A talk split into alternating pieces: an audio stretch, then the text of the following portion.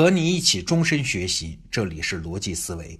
昨天我们借福山的那本书叫《政治秩序的起源》，谈到了国家建构的概念，其实也就是指国家能力啦，是国家能够整合民间力量，征税啊、征兵啊、提供公共服务这一系列的能力。请注意啊。这不是说国家可以任意的横征暴敛，那恰恰不是国家建构的能力啊，而是指国家的存在是深深的扎根在民间的，社会的上层和下层能够有充分的互动啊，大家休戚与共嘛。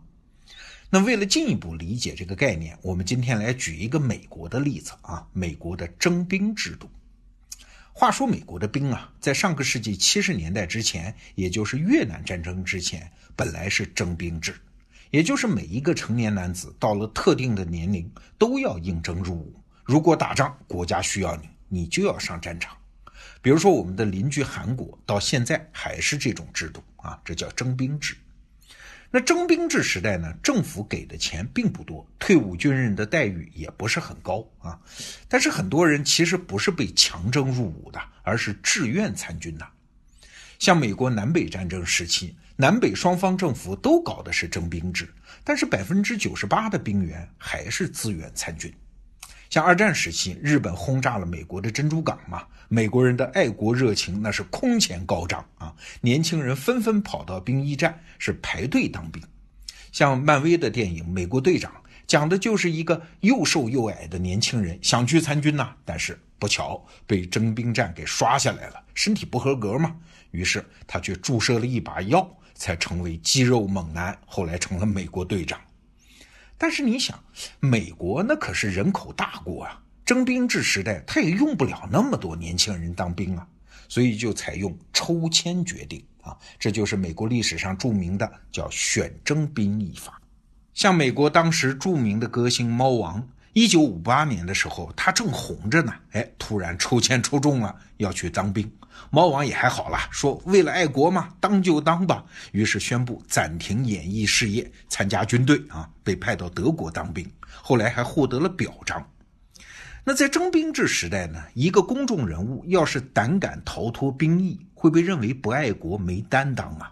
以前我们说过啊，福特汽车的创始人老福特，他就是不肯让宝贝独生子小福特上战场，结果被美国人骂惨了呀。但是这个情况啊，到了越南战争时期，局面发生了变化。越南战争呢，很多美国人觉得不该打，那个时代的年轻学生又特别叛逆啊。六十年代美国校园里的反战浪潮那是风起云涌啊，哎，所以征兵制也就走到了尽头。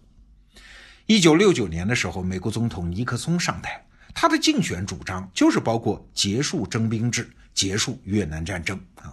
那尼克松身边还有一位高参，他就是著名的经济学家弗里德曼。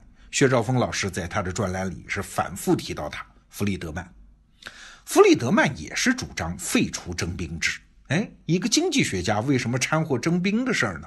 首先，弗里德曼认为征兵制天生不公平。你想，一九六零年代的美国，哎，美国军人的数量只占适龄男性总数的百分之七点九。如果大家不愿意去当兵，那谁被抽签抽中了，谁不就成了百里挑一的倒霉鬼吗？哈，既然不公平，那就要废除，改成纯粹的志愿兵，谁愿当兵谁去当。其次啊，弗里德曼认为征兵制是缺乏效率的。你想，原本读书读得好好的青年被迫当兵，浪费两年时间；像猫王那样的演艺明星，职业生涯本来就短，花两年时间当兵，退伍之后那还红不红就不一定了。说的再浅一点，原本正在谈恋爱的年轻人，哎，现在要忍受两年分别，实在是太残忍了。一九六零年代的美国反战浪潮，最著名的一句口号是姑娘们喊出来的：“说你们要么选择军营，要么选择女孩啊。”言下之意，你们去当兵，姑娘我就不等你了。弗里德曼还强调了一点，就是义务兵的战斗力不如志愿兵，这也很好理解。你想想看，一个人被征兵到队伍，心不甘情不愿，那能训练得好？还惦记着家乡的女朋友嘞啊！那义务兵通常是新兵嘛，训练一两年，他们就退伍了，对国家来说也是浪费。而志愿兵呢，本来他就喜欢这一行，平时可能也是训练有素的民兵啊，他们的战斗力根本不是义务兵能比的。所以，经济学家弗里德曼认为，为提高美军的战斗力，应该改征兵制为募兵制。什么叫募兵制啊？就是政府花钱募集志愿兵。那一九七二年之后，美国就开始全面实施募兵制。政府呢，对适龄青年也做兵役登记，也就是说，你到岁数了，要到政府那挂个号啊，随时准备政府征你的兵。但是啊，现在这个兵役登记和参不参军已经没有实质性的关系了。但是最近呢，我看到一篇文章，是著名的经济学家张五常写的。他和弗里德曼在经济学上观念很相近，私人关系据说也很好啊。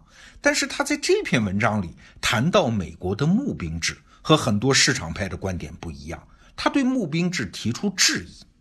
张五常说啊，美国政府放弃征兵制，转用募兵制，当时大家叫好，今天看来却不一定啊。募兵制的坏处可能被低估了，弗里德曼可能错了呀。那这话怎么讲呢？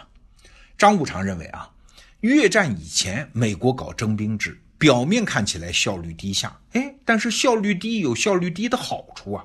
实行募兵制，效率确实更高，但是效率高也有效率高的坏处。你想，征兵制之下，美国政府想发动对外战争，它是一定要获得舆论的支持的。一场战争如果把美国人拖住，子弟兵源源不断的往里填。那民间马上就会有反战运动啊！那战争在征兵制下是事关每个人的利益。你想，你身边难免就会有人去当兵吗？全民都会关注。那如果是像现在这样实行募兵制呢？国家对战争的约束力就会削弱，因为战争和普通民众就没啥关系了。军人对国家的责任感也会削弱，当兵对他们来说只是收入可观的职业。国防部嘛，那和麦当劳一样，就是个雇主而已呀。年轻人并不是怀着报国之心去参军啊，而是出于各种各样的目的。有的人是找不到工作，有的人是为了赚钱，有的人是天生爱干这一行。越来越少的人是怀着保家卫国的心态参军，绝大多数都是出于功利之心。那长此以往，美国军队中的精英会不会越来越少呢？此外，张五常还认为啊。募兵制带来的最严重的后果是，支持美国发动战争的力量会急剧加强。为啥？它是职业的呀，包括军火商，也包括私人武装企业，还有那种渴望翻身的好战的年轻人。而制衡美国政府发动战争的力量就会越来越少，战争成为和普通美国人无关的事儿，变成电视上的新闻了。那反战的力量上哪儿去了呢？所以啊。